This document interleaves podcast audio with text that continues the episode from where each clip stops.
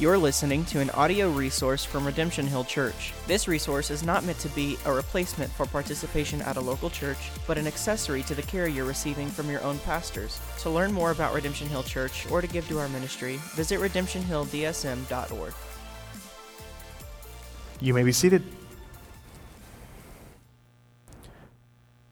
Well, good afternoon, Redemption Hill. I am going to be, I have the honor and the privilege of preaching to you again since Sean is out of town. And I wanted to thank you for coming in on such a beautiful spring afternoon. So, last week, we did take a break from our sermon series in Ephesians uh, to focus on Easter, that glorious resurrection of our Lord. But this week, we're going to be jumping right back into Ephesians, back into the thick of things. And as I was preparing for this message, there were a few things that did strike me. One thing is that we are now in April, so a quarter of the year has already passed. And I don't know what you guys are feeling, but I feel like this has been going insanely fast. But on the other hand, another thing struck me, almost in contrast. Our sermon series in Ephesians began in February, and only now have we just reached over the halfway point for Ephesians 1. Now, I promise that we will not always be going at this sort of crawl, but I think it's important to note the reason that we're taking our time is that Ephesians 1 is one of the most theologically dense writings of Paul. Many theologians just see Ephesians in general as a smaller version of Romans with how dense it is. So, since this de- uh, text is so dense, I wanted to recap and remind you of one of the main ideas that Sean has been teasing out across this sermon series. Throughout the text, we have seen the roles of each person of the Trinity in what is called the covenant of redemption. The covenant of redemption is the covenant that God made with himself to redeem a particular people to him. Through Ephesians 1, we have seen the role of God the Father and God the Son as they take place in the covenant of redemption. In verses 4 and 5, the scriptures tell us that God the Father chose us before the foundations of the world and predestined us for adoption, both of which are done in love. So, God, before Genesis 1 1, made a decision to choose you, to choose me, to be adopted as his child. This was his role in the covenant of redemption. He's the one who has decreed the end from the beginning. And verse 7 speaks of God the Son's role in redemption. See, God the Father set forth the plan of redemption, but God the Son accomplished the plan of redemption. This was Jesus' sacrifice on the cross. Sin and rebellion against God, deserving of wrath and punishment. Christ went to the cross to bear that punishment for us. He bore that punishment for God's chosen people. As the text says, our redemption is through his blood. We have the forgiveness of trespasses, all done in accordance with the riches of God's grace. So, so far, we have covered two of the roles within the Trinity when it comes to redemption. So this evening we come to the final person of the Trinity and his role. And I'm extremely excited to preach about this.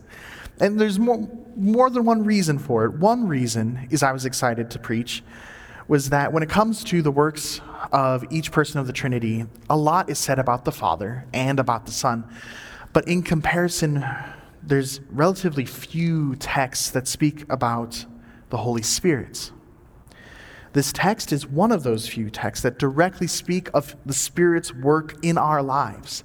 And to gain an insight into his work is a gift in and of itself. It's something to be excited about.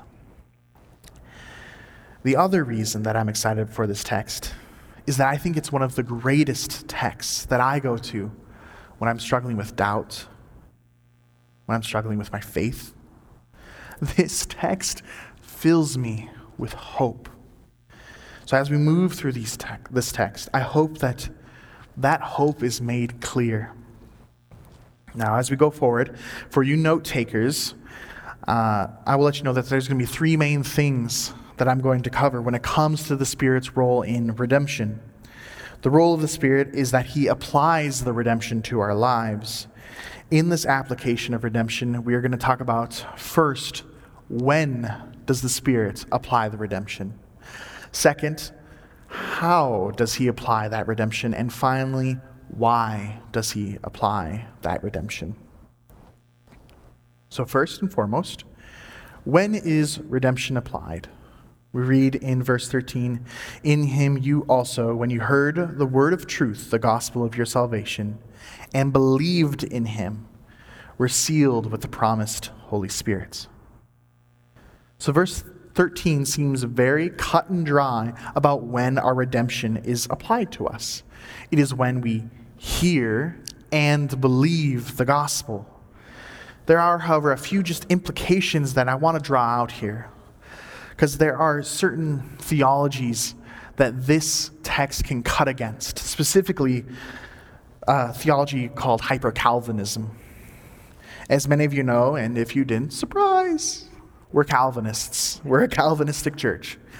We believe in the doctrines of grace. And what that means is that we believe that man is totally depraved that God chose a people unconditionally for redemption, that Christ died for those chosen people, and that the Spirit draws them irresistibly to God, and that Christians will be preserved as Christians and not fall away from the faith. And I hope you recognize many of those doctrines are found in Ephesians 1. However, hyper Calvinism takes these doctrines and twists them to conclude that since God does all of this, there's no reason to evangelize. God will save whom he will save, regardless of the effort I put into it. This may seem like a position you could be tempted to. I have been tempted to it. Because let's be honest, evangelism and sharing our faith can be uncomfortable, it can be scary, and it is far easier to just throw up our hands and say, let God do it. God will save who will save. But it is, it is as though, but it is through us that God redeems the flock that are not of his fold yet. See, we are his means to that end. Let, let's look at the text again. When you heard the word of truth, the gospel of your salvation, the gospel is good news. That's what gospel means. And news has to be told. This implies that God's people, us, you, me, we are not passive in God's plan of redemption. Now, some here, possibly, or people watching online, might think to yourselves, well, God doesn't actually need to use me. He could choose to save someone miraculously, yeah, through dreams, or through visions, he can directly tell them the gospel. And I will concede that this is a possibility. God can choose to save someone in any fashion he likes. However, I would argue that this is not the primary means that he saves his people. If you wish, you can turn with me to Romans 10 13 through 15. We read, For everyone who calls on the name of the Lord will be saved. How then will how then will they call on them who they have not believed? And how are they to believe him whom they have not heard? And how are they to hear without someone preaching? And how are they to preach unless they are sent, as it is written, How beautiful are the feet of those who preach the good news? I don't know if I can make it any more clear than that. It is through us, the people of God, that He chooses to save His flock. And we should rejoice in that. God will actually use us in His plan for redemption. Now, from our text, we do see that hearing the gospel is not enough, but it does have to be believed. When those two events happen, hearing the gospel, believing the gospel, is when the Holy Spirit applies our redemption, which the Father has predestined and the Son has accomplished. When we believe the gospel for redemption, a natural question that can rise up is then how is redemption applied? What happens after we believe? We read in verse 13 and 14 that we were sealed with the promised Holy Spirit, who is the guarantee of our inheritance until we acquire possession of it. This is how redemption is applied. We are sealed with the Holy Spirit. Well, what does that mean? What does it mean to be sealed with the Holy Spirit? Being sealed can mean many different things. Um, it can mean how you seal up a container, um, a jar, or it can be like how Jesus' body was sealed in the tomb. If we take sealed to mean this, there is a sense perhaps that the Holy Spirit is sealing the truth of the gospel in our hearts after we believe it. This is certainly one sense of sealed, uh, and some commentators did take this approach. However, I find it to be more accurate to say that the use of the term seal is like a mark or an official seal placed on an object for authentication. For example, uh, kings would oftentimes place their seals on official documents or decrees authenticating that that document had authority and was from the king. Merchants also could place their seal on their cargo, labeling it it's theirs. They have ownership of that cargo. The Spirit, then, is a seal that is given to us, authenticating our redemption and identifying us as God's people. In a sense, it makes our redemption official. This is how redemption that was decided before the foundation of the world and how Christ accomplished it in Calvary is applied. But why is this important? It is important because it is the proof that we no longer are who we were. It is proof that the ownership of our hearts has been transferred and we are now God's. We will see in Ephesians 2 in future sermons that we were once children of wrath under the prince of the power of the air, who I take to be Satan. We were once sons and daughters of disobedience. But the seal of the Spirit means we are now sons and daughters of God. It is another sign of our adoption to God's family. God looked at you from eternity past, knowing your sins and your rebellions, and He said, No, this one's mine. This, I, this one, I will make them part of my family. You are sealed with the Spirit, and it is undeniable proof that the Father has applied your redemption and the Son has accomplished it to make you God's own. And the Spirit doesn't only apply our redemption, but He guarantees it. This gets into the final question of, of why He applies the redemption, and there's a lot here. We read that He is the guarantee of our inheritance inheritance here is a little bit different than what we read in verse 11. If you remember, Sean argued and talked about how verse 11, the word meant more that we became God's inheritance or heritage. But here, the inheritance is something that we gain, and it is guaranteed by the Spirit. And I will take some time to go over guarantee, guarantee the word guaranteed, but first I want to focus on inheritance. If the reason the Holy Spirit is given is to seal or, and guarantee an inheritance, it's important to understand what is that inheritance. Some commentaries state that the inheritance is an eternal life in heaven. And, and this is certainly a portion of it. It is one of the greatest hopes that we have as Christians. When we die, our story does not end. We go to be with God. But I think there is even more. Um, John Calvin, on this passage, passage, rightly points out that the world is corrupted. It needs to change, and it's not going to stay the same. We should be reminded that our ultimate end is not to depart from this world forever and to just spend eternity in heaven. No, Christ is coming back, and he will restore creation to perfection. The corruption will be cleansed. We will not live forever as spirits. We will be given new, resurrected, perfect, glorified bodies to live on the new heavens and the new earth. All of this is our inheritance because we are fellow heirs with Christ. See Romans 8. To me, this is the fullness of our salvation, or, or at least the consequences of it. And if that's not enough, God says that it is guaranteed. I've mentioned this multiple times. The Holy Spirit Himself is the guarantee that we will acquire our inheritance. This word guarantee, this, this one little word, is what gives me so much hope and confidence in salvation. Some translations uh, translate this word as a down payment. So the Spirit is a down payment uh, to show that the full payments, our fuller inheritance, will be made at a later date. He is the portion of what we will receive.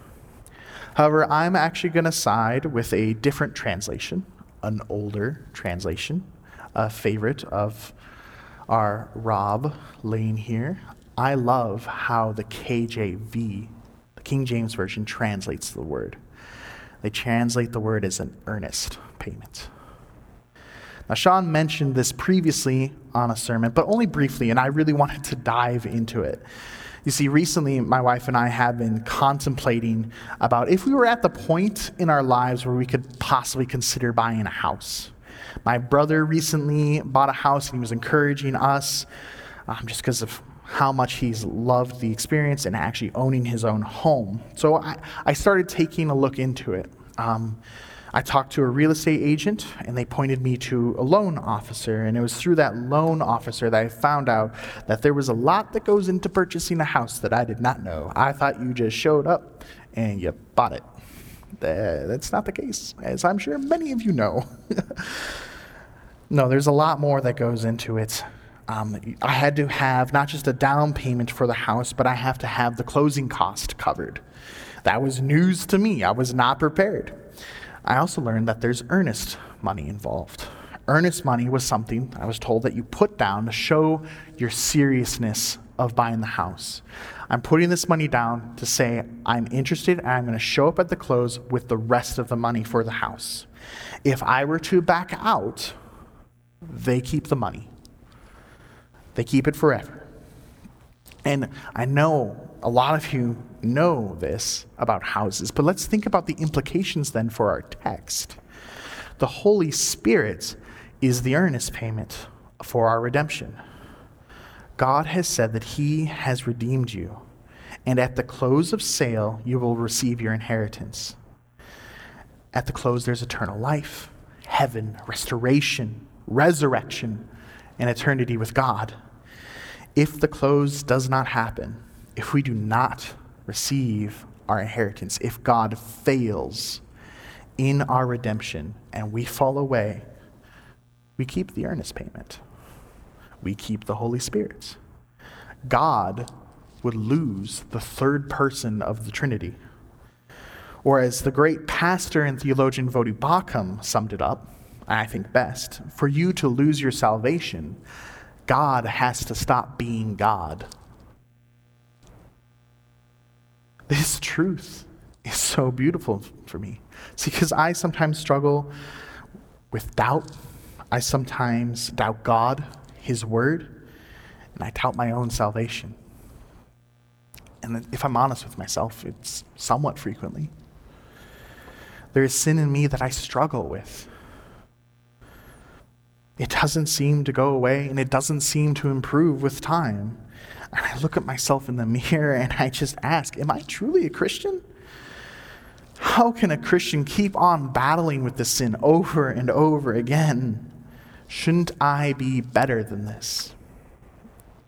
Perhaps you struggle with your faith. Perhaps you have doubts or are fighting a particular sin. But when you come, when you do come to this text, Look and see how God has marked you as his own.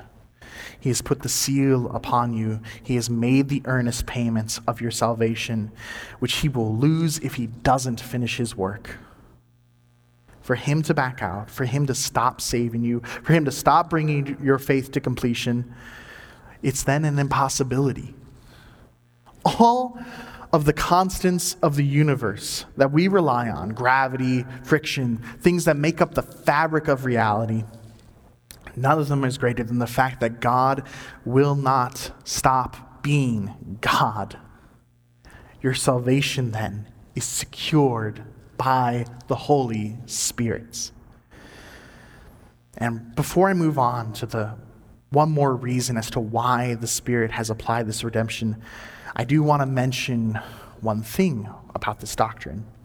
Just as hyper Calvinism, who has taken the roles of the Father and the Son and has gone too far, there is another doctrine that takes this role of the Spirit too far. It is a belief called antinomianism. They say that since your salvation is secure and you will never lose it, the Holy Spirit has guaranteed everything, you do not have to worry about living a holy life. You do not have to worry about keeping God's laws. They would say that we can live our lives any way that we see fit and, and sin as we want because we're already saved. We have nothing to fear. This belief could be further from the truth. You can turn to Romans 6. Paul wrestles with this very same question in the first four verses of Romans 6 prior to these verses, he was arguing that with, with the law came an increase of sin, but with the increase of sin came an increase of God's grace as he forgave those sins. And Paul anticipated the objection that this would lead to antinomianism. He says, What shall we say then? Are we to continue in sin that grace may abound? Should we just live our lives, sin, so God can be more and more gracious to us? What does Paul say? By no means. How can we who died to sin still live in it? Do you not know that all of us who have been baptized into Christ Jesus were baptized into his death? We were buried, therefore, with him by a baptism into death, in order that, just as Christ was raised from the dead by the glory of the Father, we too might walk in newness of life. Paul makes it clear once again. So, Christian, yes, you are saved. And you cannot lose your salvation because of the seal of the spirits. But we are not free to live as we please. You are to walk in the newness of life your old self bound to sin and with no option to do anything other than sin has been freed so that you may walk by the Spirit and walk in more Christ likeness. The seal of the Spirit is not a license to sin, but instead, He is our helper to live a holy life. This brings me to my final point. There is one final reason that the Holy Spirit applies our redemption. He gives us security of salvation, and we will receive our inheritance. But these are ultimately to serve another purpose, a greater purpose, and is in the final portion of our text to the praise of His glory. This is ultimately the reason for the Spirit's role the praise of God's glory. And, and, as I was writing this, I was kind of debating with myself if I really wanted to highlight this text. Not because the glory of God is unimportant. If you have spent any time at Redemption Hill Church, you know that we love to glorify God. We love to glorify Him in our giving, in our worship, in the preaching of the Word, and in communion. However, I, I, was fearful of just being repetitive because this exact same phrase was at the end of the last sermon. But that's the point. When something is repeated, our ears should perk up. Paul is not repeating himself for the sake of hitting a word count on an assignment. His words are not arbitrary or flippant. He is wanting to underline, highlight, bold the importance of the glory of God. Just by skimming Ephesians 1, we see that it is overflowing with glory. Look at verse 6 to the praise of his glorious grace with which he has blessed us in the beloved. Or verse 12, we read, so that we who were the first to hope in Christ might be to the praise of his glory. In our passage, we see the phrase again, to the praise of his glory. In verse 17, it says, the Father of glory.